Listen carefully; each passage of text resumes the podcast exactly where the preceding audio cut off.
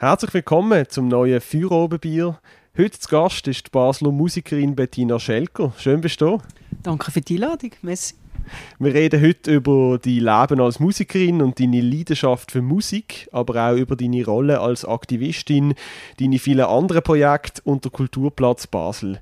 Mein Name ist Luca Thoma. Wie immer nehmen wir auf in der Biertel Biermanufaktur auf dem Dreispitz.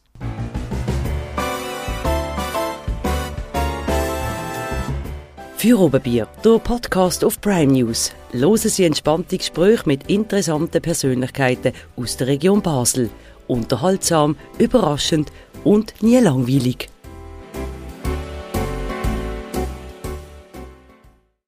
Präsentiert von der Biertel Biermanufaktur. Deine Craft-Bierbrauerei auf dem Dreispitz. Biertel. Sinnvoll. Anders.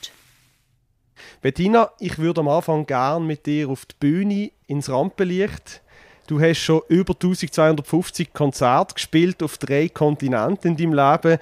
Das ist eine Wahnsinnszahl, aber ist das Gefühl, live vor Publikum zu spielen, immer noch das gleiche wie früher oder hat sich das über die Jahre verändert? Ja, also das Gefühl, vor Publikum zu spielen, ist eigentlich immer noch gleich. Also es ist einfach so der Funken und so die Leidenschaft. Ich glaube, wenn das jetzt anders wäre wie früher, dann würde ich es, glaube ich, nicht machen. Das ist unter anderem auch das, was mich auch wirklich auch antreibt, das, was so schön ist. Einfach, dass ich das unglaublich gerne mache. Und es fühlt sich gleich an. Wie fühlt es sich an? Ist es so eine Kribbeln? Ist es eine Nervosität? Ist es eine mega Fokussiertheit? Kann man das nicht so gut vorstellen? Wie beschreibst du das Leute, wenn sie dich fragen? Ja, ich glaube, man muss zum auch noch den Bock ein bisschen grösser schlagen. Also wir schreiben ja Songs, oder ich schreibe Songs. Und wenn ich die raustrage, dann ist das natürlich, du kommst auf die Bühne und es ist immer so der Moment, wo du einen Song spielst vor dem ersten Applaus. Das ist so ganz ein spezielles Gefühl, weil man weiss ja dann, oder der erste Song in einem Konzert, man weiss ja dann, bis der erste Applaus kommt, man weiss ja dann noch nicht so recht, wie läuft jetzt da oben heute. Und das ist so ein ganz spezielles Gefühl, es ist so ein bisschen, es ist einfach... ich bin jetzt nicht wirklich wahnsinnig nervös, aber es ist einfach so ein ganz spezielles Gefühl, wenn man das hat. Und wenn nachher der erste Applaus kommt, dann connectet man eigentlich mit den Leuten. Und das ist eben wunderschön, oder? Und dann kann man das Konzert wirklich so dann weiterfahren. Mhm. Das finde ich mega schön. Ist es denn auch, wenn du einen Song zum Beispiel zum ersten Mal vor Publikum spielst, bist du dann wie noch nervöser oder weil es auch noch frischer ist, weil es so vielleicht wie noch wichtiger ist? Ist das nochmal etwas anderes, als wenn du einen von deinen Hits zum Beispiel spielst und du weißt eigentlich schon so, dass die Leute auch darauf gewartet haben? Mhm. Also absolut. Wenn man einen Song neu spielt, der noch extrem neu ist, das ist sehr speziell. Das ist sehr speziell und das ist schön, weil er eben noch so neu ist, auch von dem Gefühl her. Das ist definitiv speziell. Und das verändert sich dann natürlich, wenn man ihn zum 1500. Mal gespielt hat, hat man nicht mehr die Emotionen, wie wenn er noch neu ist. Also mir geht das so. Ich bin immer noch schwer beeindruckt von dieser Zahl. 1250 aufwärts, vielleicht sind es ja mehr geworden mittlerweile schon, das steht bei dir auf der Website. Ja. Hat man da irgendwann, kannst du dich noch an jedes einzelne Konzert noch erinnern? Und gibt es auch Momente, Konzerte, die besonders geblieben sind? Oder gibt es also den einen Moment, der immer noch Gänsehaut macht, wenn wir daran denken?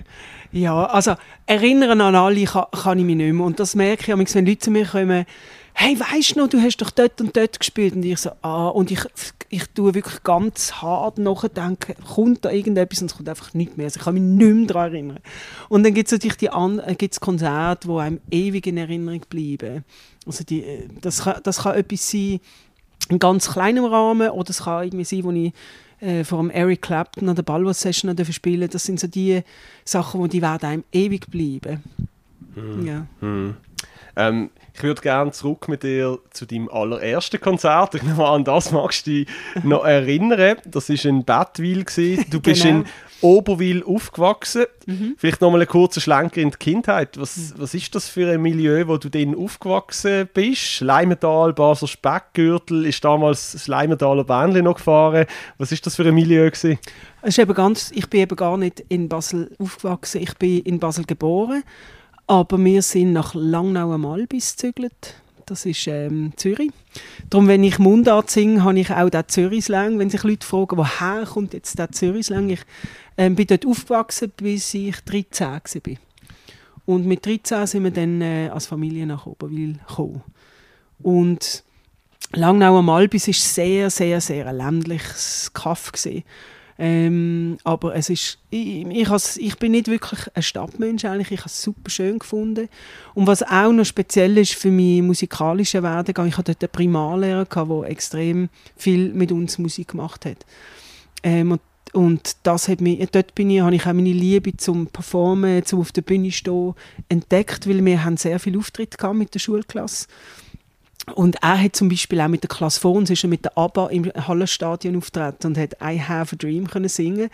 Also eben, zum zeigen, wie fest dem Lehrer die Musik, Musik bedeutet hat. Und das hat mich geprägt für mein Leben. Also für meine Musikkarriere ist das wirklich extrem wichtig gewesen. Also das ist so ein bisschen der Initiationsmoment oder der Prozess gewesen, wo du eigentlich mit Musik in Berührung gekommen bist. Ja, und das ist noch speziell gewesen. Ich mag mich wirklich noch ganz genau an den Moment erinnern. Wir waren in Kandersteg im Lager gewesen und hatten dort einen Auftritt gehabt. Und ich habe dort eigentlich gar nicht gesungen. Also ich habe Keyboard gespielt, aber ich bin gar nicht die Sängerin gewesen, aber ich habe durchs Programm geleitet. Und wo ich weiss noch genau, wo ich dann gemerkt habe, dass ich die Aufmerksamkeit hatte vom Publikum, das ist so für mich ein neues Gefühl gewesen. Das habe ich unglaublich cool gefunden. Und dort ist bei mir irgendwie wie der Sommer gepflanzt worden, wo ich wusste, hey, das will ich machen. Die Bühne ist, das ist meins. Mhm. Yeah. Wer sind denn so die musikalischen Helden von deiner Kindheit gewesen? Du hast jetzt ABBA angesprochen. Ja. Ja, ist das so die Zeit gewesen? Oder auch Rock? Oder von was reden wir da? Hey, ich muss ganz ehrlich sagen, ich bin mit Schlager recht aufgewachsen, weil es ist ja dort noch Hitparade im ZDF. Roland Kaiser habe ich irrsinnig gefunden, Udo Jürgens. Und dann sind dann einmal, mein Bruder ist der Rock, er hat Queen und ich bin ABBA-Fan gewesen. Aber ich bin dann eher so ein bisschen in der Pop-Fraktion. Ich hatte dann zum Beispiel Wham. Als Teenager habe ich mein ganzes Zimmer mit Wham-Poster tapeziert und ich war überzeugt, dass ich den George Michael mal heiraten will. Genau, und ich weiss, meine erste Platte, also wirklich Vinyl, war Wham! Fantastic. Da bin ich noch in die EPA mit dem Zug von Langnau auf Zürich und bei der EPA die Platte kaufen. Ja, und nachher hat sich dann mein Musikgeschmack natürlich wahnsinnig, ich bin sehr interessiert gewesen. Ich bin dann plötzlich auf Carly Simon, wo dort so die 70er-Platte habe ich plötzlich dann irrsinnig gefunden und dann ja, bin ich halt so ein bisschen durch Phasen. Mhm. Aber nachher wirklich das erste Role Model war für mich Tracy Chapman gewesen. Absolut, das kann man so sagen. Das ist auch eine Wahnsinnsmusikerin. Ja. Und eigentlich heute immer noch genauso gut wie damals. Oder? Das ist einfach zeitlose Musik. Ja, und sie hat jetzt mit Fast Car, nach so und so vielen Jahren, hat sie jetzt wirklich einen Award gewonnen, so viele Jahre später. Einen grossen, aber ich weiss nicht welchen. Sogar, glaube ich, ein Country Music Award. Und zwar ein richtiger grosser. Ja. Ja, in dem Fall schön, dass sie die Anerkennung noch gekriegt hat. Ja. Mhm. Und du hast in dem Fall die Passion für Musik dann auch von Affoltern. Langnau am Albis. Bist du auch am Albis? Eben, ja, ich bin jetzt gerade durcheinander gekommen mit den Gemeinden am Albis. Auf alle Fälle vom Kanton Zürich mit ins Leimental genommen und hast ja dann eben auch dein erstes Konzert gespielt. Mhm. In Bätwil. Mhm. Wo? Hey, das war in Bätwil. Aber es war ein Dorffest gewesen, das mag mich noch erinnern. Und ich mag mich auch noch erinnern, dass ich am Tag des Konzerts bin ich noch das Mountainbike-Rennen gefahren. Und dann habe ich dort in Bätwil, das ist, hey, wo? In Bätwil weiss ich nicht mehr. Aber ich weiss noch, wir haben uns Big Betty's Birthday genannt. Das war an meinem Geburtstag gewesen. Darum haben wir uns das so genannt. Und ich weiss, am Schlagzeug war noch der Adrian Seiburg gewesen. Von den Lovebugs. Ja, es ist richtig, richtig lang her. Es war großartig. Wahnsinn. Ja. Und es gibt irgendwo noch eine Aufnahme. Ich muss die mal ausgraben. Es gibt noch eine Aufnahme. Ja, auf unbedingt. Ja. Jetzt ja der Adrian Seiburg noch für sich daheim. Nein, weil mein Bruder hat gefilmt. Ja, die ist bei mir. Cool. Und aber die Band eine gewisse Langlebigkeit gehabt nachher, oder ist denn das ist das schnell wieder auseinandergegangen, das neue Projekt? Ja, es war nicht so langlebig, weil ja, und der Adrian ist ja dann, hat ja dann seine noch nicht die Lovebugs, der Bash hat die, glaube ich, geheißen. Band. Das war super, er ist dann dort weiter und ich bin dann ja, habe dann auch dann meine Songs verschrieben, bin dann in Mundartrock eigentlich dann abgedriftet und habe dann meine eigene Band gegründet. Mhm. Ja, wir haben mit Big Betty's Birthday auch keine eigenen Songs gemacht, also wir haben, oder vielleicht ein oder zwei, aber es sind meistens Covers gewesen. Mhm. Du hast jetzt Rock gesagt, ich habe mich generell so beim Vorbereiten, da habe ich viel Musik von dir gehört, habe mich auch so gefragt, wie würdest du deinen Stil eigentlich bezeichnen? Ja, Rock, ich höre ihn auch Folk aus, also darum überrascht mich auch Tracy Chapman, die Leidenschaft für Tracy Chapman auch nicht. Sie hat auch poppige Elemente, die neuen Songs haben auch so ein bisschen elektronische Elemente. Ja, in welche Schublade würdest du das stecken oder möchtest du es eben gar nicht? Hey, genau, eben nicht, und ich glaube, das ist auch ein bisschen schwierig, wenn man dann versucht, einen guten Marketingplan zu machen. Weil es wirklich keine Schublade gibt, weil ich einfach immer gerne das mache, wo ich bin musikalisch einfach so, sagen wir mal, vielseitig interessiert und auch von der Produktion her macht mir das auch unglaublich Spass. Oder? Darum ist eine Schublade schwierig. Wir sind auch jetzt für die neue Produktion trifft man jetzt mit den neuen Sachen brutal in die 80s ab. Und wir finden es grossartig, weil jetzt können wir... Weil wir sind aufgewachsen, wir sind 80s-Children und wir haben alle die Sounds und wir kennen die Songs von früher und jetzt trifft man völlig dort ab und komme auch ein bisschen weg von dem akustischen Gitarre und Gesang, gerade im Moment. Und trotzdem könnte ich jeden Song auf der akustischen Gitarre trotzdem spielen. Mhm. Also weißt, das ist so... Ich glaube, einen guten Song musst du auf der akustischen Gitarre spielen können. Aber von der Produktion her, hey, ja, yeah, Schubladen finde ich gar nicht cool. Mhm. Für mich. Ja, man weiss ja nie, ob es mal ein Unplugged-Konzert gibt oder dass man mal irgendwo auftritt und plötzlich ja, kann man das Mischpult nicht einstecken oder was auch immer. Und dann musst du auch immer bereit sein, um mal mit der Gitarre zu performen. Genau, bin ich. Sehr gut. Das heisst, überall einsetzbar sozusagen. Ja. Wenn du jetzt aber sagst, deine Musik hat sich eben, verändert sich immer wieder, du probierst neue Sachen aus, lässt dich ein bisschen leiten von dem, was dich interessiert. Mhm. Das ist eigentlich ein super Anspruch, weil ich denke, eben, als Künstlerin, Künstler muss man ja bereit sein, sich weiterzuentwickeln. Aber was ist denn so der Kern vom Ganzen? Was hält alles zusammen? Oder man würde es in der Marketing, wenn wir sagen, der USP, der Unique Selling Point, was ist denn das, was Bettina Schelker zusammenhebt sozusagen? Bettina Schelker hebt Bettina Schelker zusammen. Ganz einfach, weil schlussendlich bin ich die es macht und will machen. Und ich habe das Ganze zusammen, ob es dann erfolgreich ist oder in das Format passt, das ist dann natürlich nochmal eine andere Geschichte. Aber wenn ich es persönlich nicht toll finde und nicht inspiriert bin durch das, was ich mache, dann bringt mir das beste Marketingkonzept eigentlich nichts. Und ich habe das Album Anonymous, mein letztes Album, das war wirklich ein Konzeptalbum gewesen, mit einem roten Faden, wo man wirklich die Songs also nicht ineinander fließen, aber wo man nachher von der Produktion her wirklich so geschafft haben, es muss einen roten Faden haben vom Thema, von den Songs her. Und jetzt das neue Album, das heisst «Wait for it», da ist jeder Song eigentlich ein Thema für sich. Und da gehen wir von Mundart zu hochdeutschen Text, zu englischen Text und jeder, da passt jetzt fast nichts zum anderen. Und genau das finde ich eben super. Und ich glaube auch in der heutigen Zeit, wo der eigentlich mit den sozialen Medien und mit dem Streaming, da kannst du für jeden Song eigentlich ein eigenes Konzept machen. Also in meinem Fall jetzt. Ich bin niemandem Rechenschaft schuldig. Ich muss mich nie in ein Format pressen, weil ich ja mein eigener Chef bin und meine eigene Chefin. So. Mhm.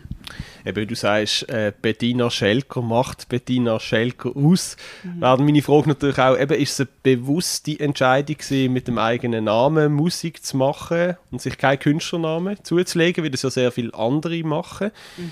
Für mich ja, für mich würde das jetzt eher bedeuten, dass der Name Programm ist und dass es vielleicht auch weniger Trennung zwischen Künstlerin und Privatperson gibt. Ist das bei dir auch der Gedanke gewesen? Da gibt es auch ein bisschen längere Geschichte dahinter. Also ich habe ja angefangen mit einer Mundart-Rockband und wir haben Polstergruppe geheissen. Und ich habe dort die meisten Songs geschrieben und war eigentlich der Motor von dieser Polstergruppe. Und wo wir dann das Debütalbum eigentlich am Start hatten, haben dort einen Major-Deal mit Polygram. Da haben wir einfach, ich habe gewusst, es muss wieder, wenn man es langfristig planen und nachhaltig, weil ich bin ja die alles macht und ich muss wie können das auffangen, wenn jetzt ein Bandmitglied sagt, ich muss ins Militär oder ich will jetzt, gehe jetzt auf eine Weltreise und so.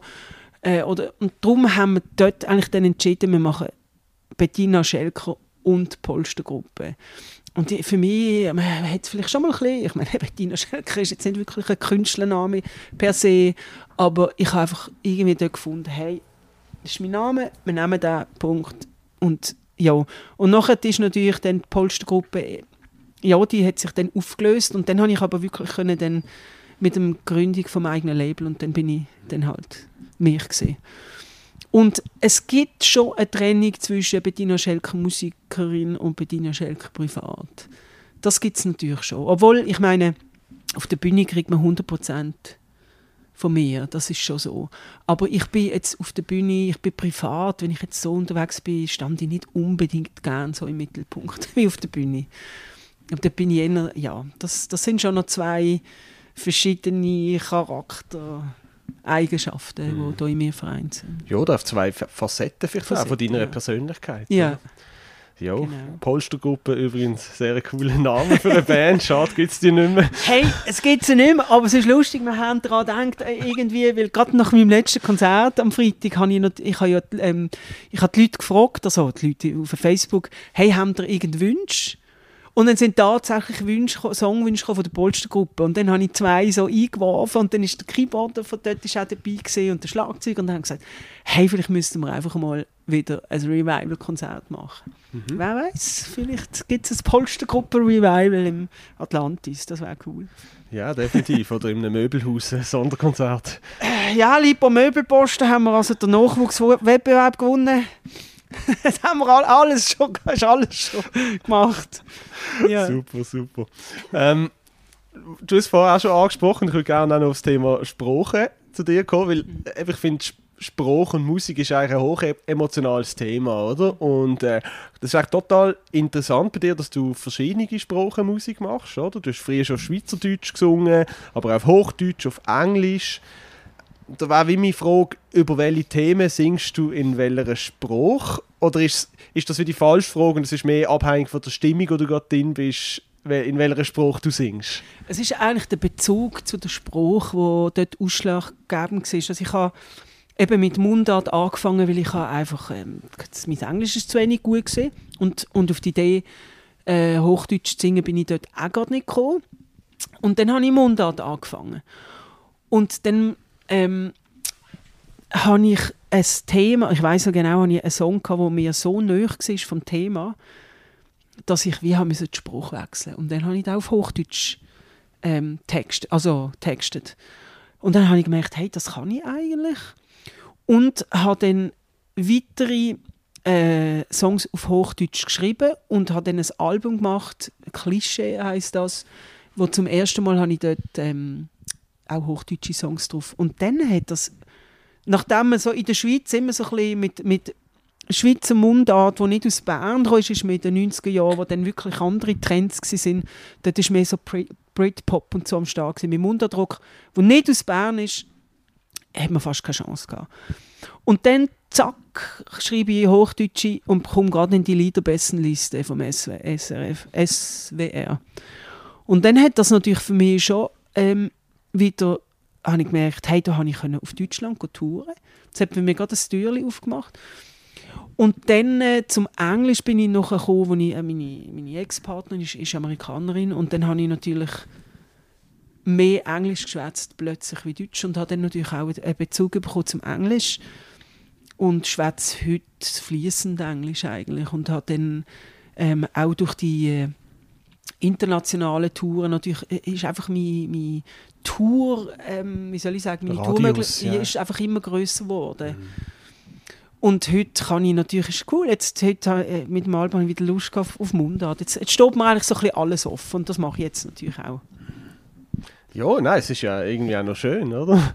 Wenn man, ist auch eine Begabung oder ist auch ein Geschenk, wenn man sich in so vielen Sprachen so daheim fühlt, dass man eben auch bereit ist, ja, Musik zu machen, Text zu schreiben und damit auch in die Öffentlichkeit zu gehen. Das ist ja nicht, ist ja schon immer, muss man sich ja schon irgendwie auch dazu nicht überwinden, aber man muss irgendwie, ja, dahinter können stehen, oder? Ja, ich glaube, für mich war immer ein Anspruch gewesen, dass ich mit wenig viel sagen kann. Mhm. Und dass das kannst, musst du einfach einen Spruch ein bisschen beherrschen. Das ist einfach so. Mhm. Also vor allem gerade im Englisch. Mhm. Ja, reden wir noch über das Reisen. Du hast das angesprochen, oder? Du bist ja eben, du bist viel unterwegs. Du bist zum Beispiel auch im nächsten April wieder in Argentinien an einem Festival, habe ich gesehen. Also, ja, vielleicht nicht gerade Welttournee, aber doch immer wieder als Globetrotterin so viel unterwegs und auf verschiedenen Bühnen auf der ganzen Welt. Was gibt dir das, unterwegs zu sein? Und macht es auch jetzt immer noch so viel Spass wie früher? Oder ist das auch erst gekommen mit den Jahren, dass du überhaupt hast können, so viel reisen mit deiner Musik? Ja, es hat sich natürlich schon so entwickelt mit diesen Tourneen, wo ich auch mit anderen Bands so mitgehen konnte. Zum Beispiel mit Jumbo Wamba Akustik bin ich sehr viel unterwegs gewesen. Und dann mit dem Eric Gales, der für einen Grammy nominiert worden ist, gerade letztes Jahr. Ein super Blues-Gitarrist. Und dann mit dem Carl Verheyen, er ist Gitarrist von Supertramp und ich bin eigentlich nie, also mit ihnen habe ich viele Touren gemacht, ich habe auch vor allem in den Anfang 2000er Jahren auch sehr viele Solo-Touren gemacht. Ja, es ist dann ein bisschen unterbrochen worden mit dem Fakt, dass ich dann ja noch eine eigene Firma aufgebaut habe, in einem ganz anderen Bereich. Ich habe eine Privatschule aufgebaut, 15 Jahre, und dann ist natürlich, habe ich immer ein bisschen weniger Zeit gehabt. Habe ich zwar das Budget gehabt, plötzlich, wenn du noch 100% noch schaffst, hast du natürlich das Budget, wo du viel weiter kannst reisen, auch für eine Tournee, ich kann ja immer gehen, aber du hast dann einfach viel weniger Zeit. Es ist für mich, das Reisen mit der Musik war immer lässig gewesen, wirklich, es hat Spass gemacht. Jetzt, also am jetzigen Zeitpunkt, ist natürlich schon die Frage, macht es Sinn? Weil du tust natürlich, ich habe wirklich eine Welttour gemacht, aber du tust dir, eigentlich das Wichtige ist ja, dass du dir ein Stammpublikum aufbauen kannst. Und ich habe natürlich bei diesen Tourneen habe ich sehr viel gespielt, weltweit. Aber ich habe jetzt gemerkt, als ich eigentlich wieder da bin und jetzt eine Mundart-Single am Start habe, hui, ich habe so viel gespielt, aber es sind mir fast ein bisschen Kontakte in der Schweiz abhanden gegangen, oder? Denn das ist halt dann ein bisschen, du hast dann zwar sehr viel gespielt, überall auf der Welt, und hast überall deine Fans, aber nie wirklich dann so, dass du dann mal die richtig grossen Clubs füllst. Und das ist ein bisschen der, sagen wir mal, die andere Seite. Aber ich glaube, ich wäre nicht da, wo ich wäre jetzt vom Musikalischen her oder von den Fähigkeiten, die ich habe, als wenn ich nicht so viel gereist wäre und so viel gespielt hätte und so viel erlebt habe. Wie dort. Also ich will es nicht missen. Mm, ja. Mm.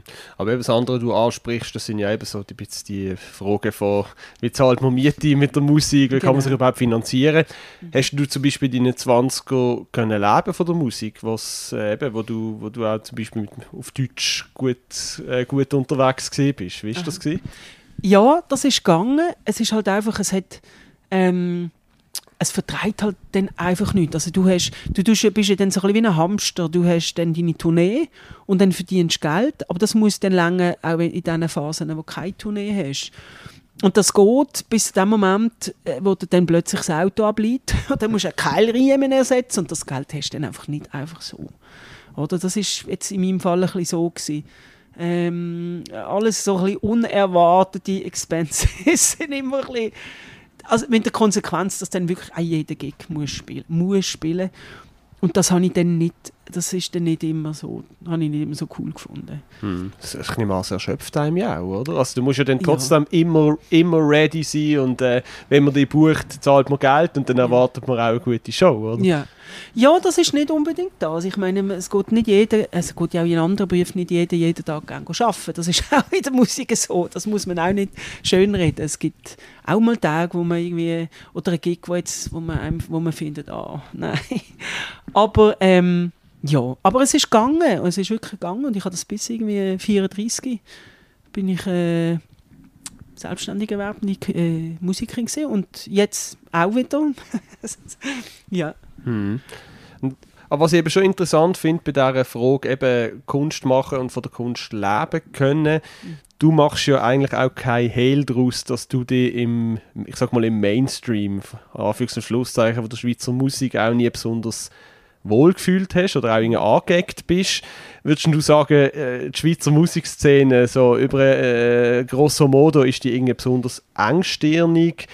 Ist das so die SRF Fondue-Plausch, Wohlfühl-Bubble, wo man irgendwie sich gegenseitig Songs covern muss und immer irgendwie so ein bisschen volkstümlich auftreten muss, um beliebt zu sein? Hat dich das gestört oder würdest du sagen, das ist jetzt zu eng wieder oder zu plakativ? Hey, nein, also stören tut mich das nicht. Und ich meine, wenn ich etwas gelernt habe im Musikbusiness, ist, dass du dass es auch ein Glückssache ist. Also du weißt, wenn du es vergleichst mit jemandem, der 100 Meter unter 10 Sekunden kann säckeln, dann spielt das keine Rolle, woher die Person, der Mensch ist, wie sie aussieht und so weiter. Dann bist du einfach, kommst in die Nazi und dann bist du einfach top als Sportler zum Beispiel. Und in der Musik, da spielen so viele andere Faktoren einfach noch eine Rolle. Und Beziehungen sind wichtig, Connections sind wichtig, das Networking ist wichtig und am Schluss ist es einfach eine riesige Glückssache, wenn man nicht irgendwie, weiss Gott, wer noch im Rücken hat, der einfach die Beziehungen hat. Also das war so ein bisschen meine Erfahrung. Aber wenn man das einmal alles weglässt und man einfach dann einmal das wegschaut, was ist wichtig? Schlussendlich ist es einfach wichtig, dass man sein Ding durchzieht. Never give up und macht das Ding. Und ob man dann in die Musikszene oder den Kuchen, den du ein bisschen ansprichst, hey, ich glaube, da bist du drin, wenn du mal in den Charts gewesen bist oder wenn du mal sonst irgendwie so einen Erfolg hast in der Schweiz, wo die auf die Karte bringt. Und denke jetzt mal. Also du würdest mehr sagen, es geht darum, dass man wie so eine kritische Bekanntheit erreicht hat, damit man sozusagen auch überhaupt interessant wird, vielleicht für grosse Medienhäuser, fürs Fernsehen. Und es geht weniger, oder auch, dass man eben gute Beziehungen hat, dass vieles im Hintergrund läuft und dass es weniger darum geht, ob man sich als Künstler, Künstlerin treu bleibt und sich irgendwie, oder sich nicht irgendwie verbiegt. Gut, jetzt muss ich schauen, dass ich die Frage richtig verstanden habe. Du meinst, wenn man erfolgreich will sein, oder die, die erfolgreich sein. Ja und nein. Ich meine, es gibt ja, ich glaube, was es heute auch gibt, es gibt sehr Künstler wie zum Beispiel Seal and Ardor in Basel, wo ich unglaublich toll finde, wenn jetzt so ihm seinen Weg anschaust. Und auch der Film, oder? Das ist grossartig. Wir sind Hörlitzberg gestanden im Kino. Ich durfte auf die Premiere gehen und das ist super. Und er hat einfach den Song gehabt und er war am richtigen Ort gewesen. Es hat die richtige Person gehört, irgendwie in Paris. Und boom, oder? Das gibt es eben heute auch. Und das finde ich das Tolle an den sozialen Medien, dass du eigentlich das ganze Business-Ding so mal kannst, ist gar nicht nötig. Du musst einfach, irgendwann erkennt dich und dann die Fans entscheiden, dann die Leute, die dich hören. Und dann boom, dann geht es ab. Und dann kannst du eigentlich dir dein Team zusammenstellen. Und das finde ich cool, dass das eben heutzutage eben auch passiert. Und nicht, dass man irgendwie muss da Klinken putzen und immer sein Zeug einschicken und schaut mal, ich mache doch gute Musik und geben mir doch eine Chance. Und das ist wie demokratischer geworden ein Stück weit. Oder? Man kann irgendwie, es gibt mehrere verschiedene Wege. Man kann auch ein bisschen unabhängiger bleiben und bekannt werden sozusagen. Ich denke es, ja. Ah. Du möchtest trotzdem nochmal über vielleicht auch Basel, die Schweiz als Ort für Kunst, Ort für Musik auch reden. Eben, du bist ja viel gereist, bist viel in der Welt rumgekommen. Was hast du bei deinen Reisen über ja, was hast du über Basel gelernt, über die Schweiz? Oder würdest du sagen, ist Basel nochmal ein bisschen, wir verstehen uns ja in Basel immer als sehr weltoffen und kosmopolitisch und Dreiländereck und am Rhein, dort zur Welt. Würdest du sagen, Basel ist ein bisschen internationaler als die Schweiz oder ein bisschen weltoffener? Oder ist es ist eigentlich so ein bisschen die gleiche Mentalität überall? Ja, also wenn jetzt, ich persönlich finde Basel sehr weltoffen eigentlich. Das, so empfinde ich es so. Ich finde Basel weltoffen und auf einer persönlichen Ebene wie jetzt zum Beispiel Zürich, wo natürlich auch wahnsinnig international ist, aber ein bisschen unpersönlicher. Was ich kann sagen, so ein bisschen der Unterschied oder meine Erfahrung, also wir sind sehr verwöhnt in der Schweiz ein bisschen als Musiker. Denke ich jetzt mal, also das ist meine Erfahrung, oder du kommst irgendwie als ich weiss nicht, Band und sagst, ja, wir müssen mindestens 1500 Franken Gage haben, wir sind 5 Leute und so. Und dann gehst du auf England und dort spielst, hast irgendwie dein Slot für irgendwie 45 Minuten, du kriegst weder ein Gratisbier, noch hat es noch eine Garderobe, noch nichts, du kommst dort rein und wenn du noch 5 Minuten brauchst, um dein Kabel einstecken, dann sind die 5 Minuten von deinem Set weg. Und so war es auch in Amerika gewesen. Das ist genau das Gleiche. Und dann läufst du zum Teil mit irgendwie, keine Ahnung, $50, wenn es dann gut kommt. Oder? Da hat es zum Beispiel Tip-Jars gehabt. In New York habe ich gespielt. Und da hat es ein Tip-Jar gehabt und wir sind 5 Bands gewesen. Also eine Box für Spenden, oder? Ein Tip-Jar. Ja, genau. So eine wie sagen wir, du hast fürs Hutgeld. Ein Sparschweinchen gehabt, ja. Hutgeld, das bei uns ja erst in den letzten Jahren eigentlich aufgekommen ist. Ein Hutgeld, das habe ich nicht gekannt, aber das war dort so gang und gäbe gewesen. Aber dann hast du 5 Bands. Ich bin Künstler, ich bin ja Solo da gewesen. Und dann hat am Anfang, wenn du gekommen bist, haben sie dich gefragt, ja, wer kommst du hören?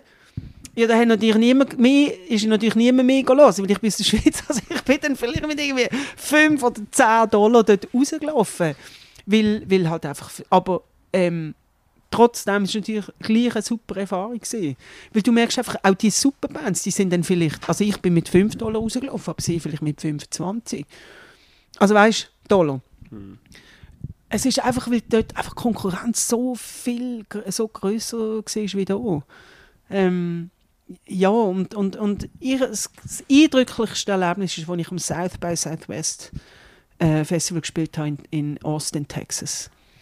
Das ist das grösste Showcase, das es gibt auf der Welt. Ich weiß nicht, ob es noch so ist. Dort hast du in einer Woche, ich glaube Wochenende, etwa 1500 Konzerte gehabt. Und in jeder Bar, und es waren überall Showcases gewesen, oder dann hast du natürlich auch die von der Szene. Und das war vor dem Streaming, vor YouTube und so.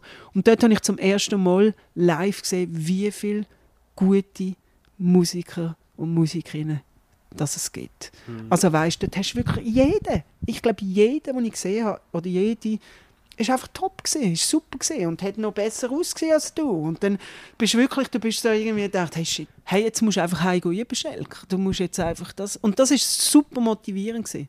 Aber eben, vom Geld her, vergiss. Das ist so ein bisschen der Unterschied. So, da kriegst du noch eine Nacht und dann noch eine anständige Gage. Also Rast jetzt, ich weiss nicht, hat sich auch ein bisschen verändert, aber ja, mehr wie $10. Ja, aber eben reden wir sowohl von der Nacht als auch von 10 Franken, kann man eigentlich sein Leben grundsätzlich nicht bestreiten. Ich würde mit dir gerne auch noch ein bisschen über andere Themen reden. Du bist ja nicht nur Musikerin, du machst extrem viel im Leben, du hast ein eigenes Label, du bist mal Schweizer Meisterin im Boxen geworden, du gibst Coachings und Workshops, du hast mit deiner Frau zusammen eine Privatschule aufgebaut, du hast sehr, sehr viele andere Projekte am Laufen, die ich wahrscheinlich gar nicht davon weiss. Wenn du Leute triffst, als was beschreibst du dich? Oh... Das ist jetzt eine gute Frage. Also ich glaube, ich komme ja nicht so, wenn jetzt, also meistens fragen mich die Leute konkret, was machst du? Jetzt ist meine Antwort ganz klar Musik. Ja, das ist einfach. Vorher, als ich noch die Schule geleitet habe und so, war es schon noch so ein bisschen komplizierter gewesen. Ja. Aber jetzt im Moment sage ich, ich mache Musik und ich bin eigentlich, ja, bin schon eine Allrounderin, das kann man sagen. Wie war das eigentlich? Jetzt plötzlich also eine Schule aufbauen ist ja doch eine sehr andere Herausforderung, oder? Als Musikerin zu sein. Ich stelle mir das so vor, du bist ja dann auch viel, eben, musst dich um Bedürfnisse von anderen Leuten kümmern, musst schauen, dass so ein Team funktioniert, eine Organisation funktioniert, die aufbauen. Was hast du dort dabei gelernt? Oder hast du irgendetwas brauchen aus deiner Lebenserfahrung als Musikerin für das Projekt? Hey, ich habe ganz viel brauchen. Also ich meine, ich habe ja eine Ausbildung gemacht zur Primarlehrerin. Also das habe ich ja, also jetzt rein von dem Pädagogischen habe ich eigentlich so weit eine Ahnung gehabt. Ausser, dass wir auch mit einer Kinderkrippe angefangen haben. Wir haben zuerst das eröffnet, da habe ich noch nicht so viel Ahnung gehabt. Also ich habe einfach wahnsinnig viel gelernt, wie man eine Firma aufbaut, wie man ein Entwicklungsbudget macht, wie man einen Lehrbetrieb, wir sind dann noch ein Lehrbetrieb geworden, ich habe noch Zusatzausbildungen gemacht. Ich bin ja dann doch immerhin Verwaltungsratspräsidentin von dieser Firma. Und das hat mir extrem gefallen, weil ich bin ja nie studieren. Ich habe Primarlehrerin gemacht, aber da bist du ein Semi in 2 Jahren. Zack, das war's. Aber mir hat es einfach wahnsinnig interessiert, einmal auch so den Business-Aspekt. Dort habe ich sehr viel gelernt. Und der ganze andere Aspekt, wie man irgendwie natürlich die Schulzimmer einrichten, Glühbirnen reinschraubt, Spielplatz, irgendwie etwas zusammenschraubt, das habe ich super gerne gemacht, schon immer mein Leben. Alles Handwerkliche, das habe ich können, das habe ich einfach schon gemacht. Und von dem her ist das für mich ist wirklich eine tolle Zeit gewesen. Ich habe sehr viel gelernt. Spannend, ja. Du hast es ja auch, was ja interessant ist, du hast es mit deiner Frau zusammen aufgebaut. Ja. Das ist ja, wie ist das gegangen? Das ist ja auch, eben, es gibt ja, wenn man gerade privat und beruflich zusammenbringt, da machen die Leute gemischte Erfahrungen, oder? Ja, also da muss ich auch sagen, also wir sind nicht mehr zusammen, das kann ich sagen. Es ist ein Prozess. Es hat jetzt nicht nur den Grund gehabt, das ist klar. Ich meine, man hat, wenn man mit seiner Partnerin oder einem Partner ein Business aufbaut, muss man sich natürlich schon bewusst sein, dass man dann, das muss man lernen, wie man abgrenzt. Und das ist extrem schwierig. Habe ich extrem schwierig gefunden, weil die Person, die am meisten genervt hat durch den Tag, sitzt da vielleicht so oben zur Nacht noch gegenüber. Das war eine Herausforderung, die man nicht unterschätzen darf. Ja, das kann also sehr anstrengend sein. Aber es kann auch toll sein, weil man kann ja auch die Erfolge noch zusammen feiern. Also, das haben wir definitiv gehabt. Und so, es war eine Herausforderung, aber auf jeden Fall. Mhm. Aber eben sicher auch schön, wenn man Sachen zusammen teilen kann. Aha. Oder ich glaube, eben in anderen Paarbeziehungen kann es das Problem sein, dass man wie zu wenig zusammen erlebt und beide sind auf ihren eigenen Schienen unterwegs. Das kann ja auch kontraproduktiv sein, je nachdem. Ja, genau. Gut, was bei dir ja der Fall ist, bei dir auf der Website, du beschreibst dich nicht nur als Musikerin, sondern als Aktivistin. Mhm. Und ich habe mich immer gefragt, was für dich genau Aktivismus bedeutet. Weil ich habe das Gefühl, das ist heute so ein bisschen Allerweltsbegriff geworden. Menschen werden sehr schnell mal als Aktivist oder Aktivistin bezeichnet. Mhm. Aber für mich persönlich hat das Wort etwas extrem Starkes. Und für mich bedeutet es irgendwie auch, dass Menschen, was ich als Aktivist oder Aktivistin bezeichne, wirklich bereit sind, für ihre Überzeugungen irgendwie auch eigene Nachteile in Kauf zu nehmen und für etwas zu kämpfen, was ihnen wichtig ist. Mhm. Was bedeutet Aktivismus für dich?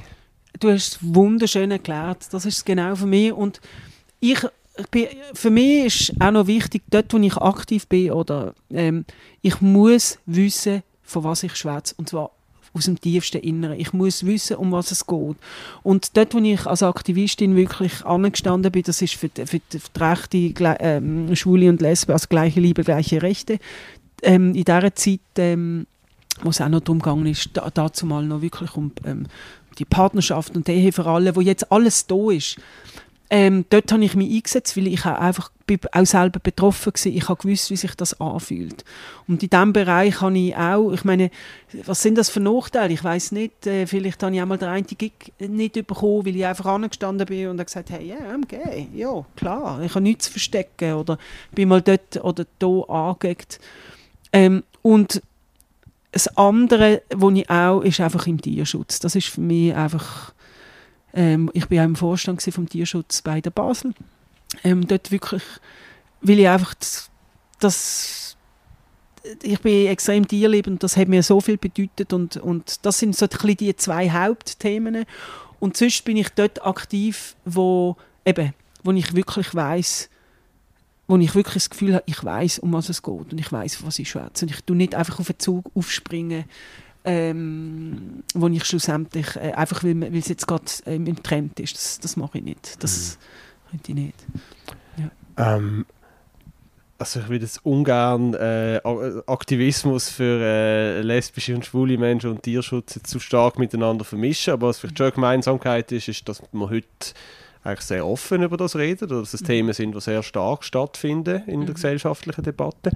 Ist das früher auch schon so gewesen, beziehungsweise hat sich das verbessert aus deiner Perspektive über die letzten Jahrzehnte?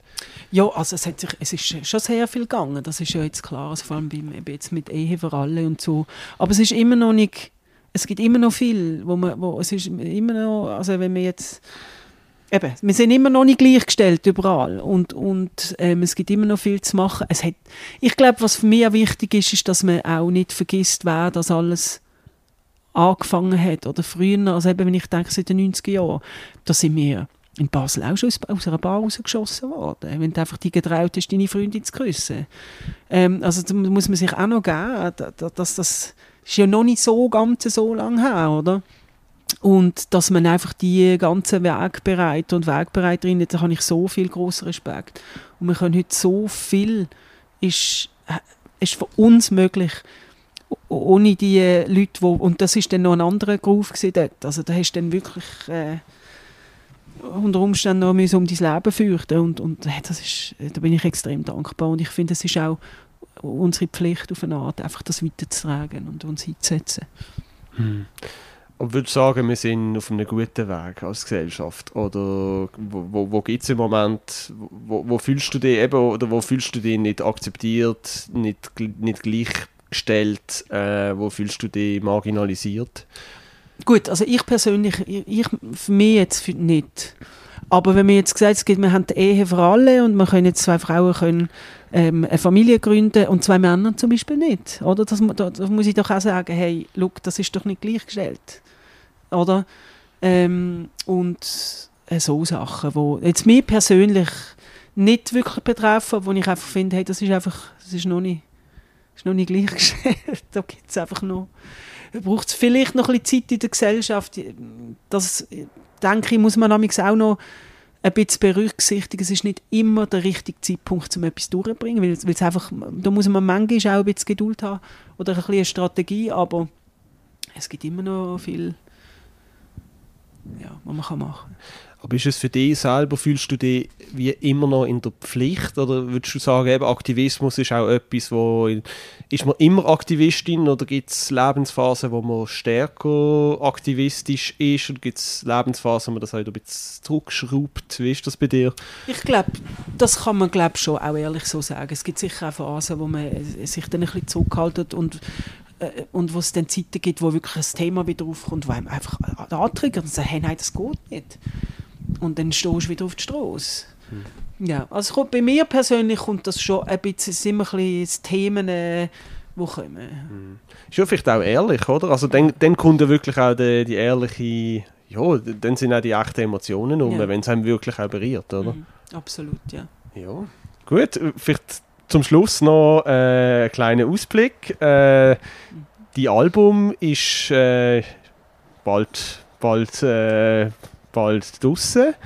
Was sind so sonst deine Projekte? Auf was darf man gespannt sein in der Zukunft? Ja, also eben, ich gehe jetzt den Anfangsjahr, also es sind jetzt 6 von 10 Songs sind jetzt schon fertig, 4 werden noch produziert, die kommen alle, aber noch raus, die kommen nicht als Album, zack, sind sie raus, sondern noch. Dann gehe ich auf Argentinien, wo ich das Pandora-Festival spielen darf, freue mich extrem, das ist im Februar. Dann gehe ich im April, Mai gehe ich mit dem Carl Verheyen auf eine Europatour. Da spielen wir wieder überall, sogar in Skandinavien, da freue ich mich extrem. Und dann gibt es auch noch Solo-Tourneen, es gibt dann auch noch Konzerte in Basel, die ich jetzt noch nicht sagen darf, weil sie noch nicht veröffentlicht sind. Ja, genau. Und dann, was auch noch toll ist, ich gehe im November wieder auf Äthiopien mit der Ghost Star Foundation, Chirurgen für Äthiopien. Das wird sicher auch lässig, wo wir wieder mit dem Velo durch Äthiopien flitzen für einen guten Zweck. Ja, das ist so ein bisschen das. Okay, das heisst, es ist wieder ein ereignisreiches Jahr. Steht vor der Tür bei dir. Vielleicht können wir ja irgendwann wieder mal zusammen die nächsten Jahre rekapitulieren. Würde mich freuen. Ja, super. Hey, ich würde sagen, das wäre es für heute. Vielen Dank. Bist du dabei gewesen, Bettina? Danke. Danke euch fürs Zuhören. Wenn es euch gefallen hat, abonniert das Feierabendbier doch überall, wo es Podcasts gibt. Bewertet uns, unterstützt uns mit einem Prime News Abo, gebt uns jederzeit Feedback und Kritik. Wir sind nächste Woche wieder mit einem neuen Gast, mit einer neuen Gästin für euch hier. Bis dahin, alles Gute und eine schöne Zeit.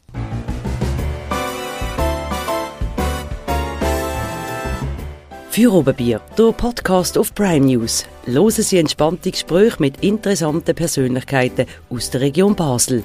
Unterhaltsam, überraschend und nie langweilig.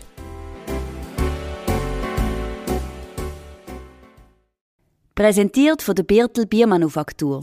Deine Craft-Bierbrauerei auf dem Dreispitz. Biertel. Sinnvoll. Anders.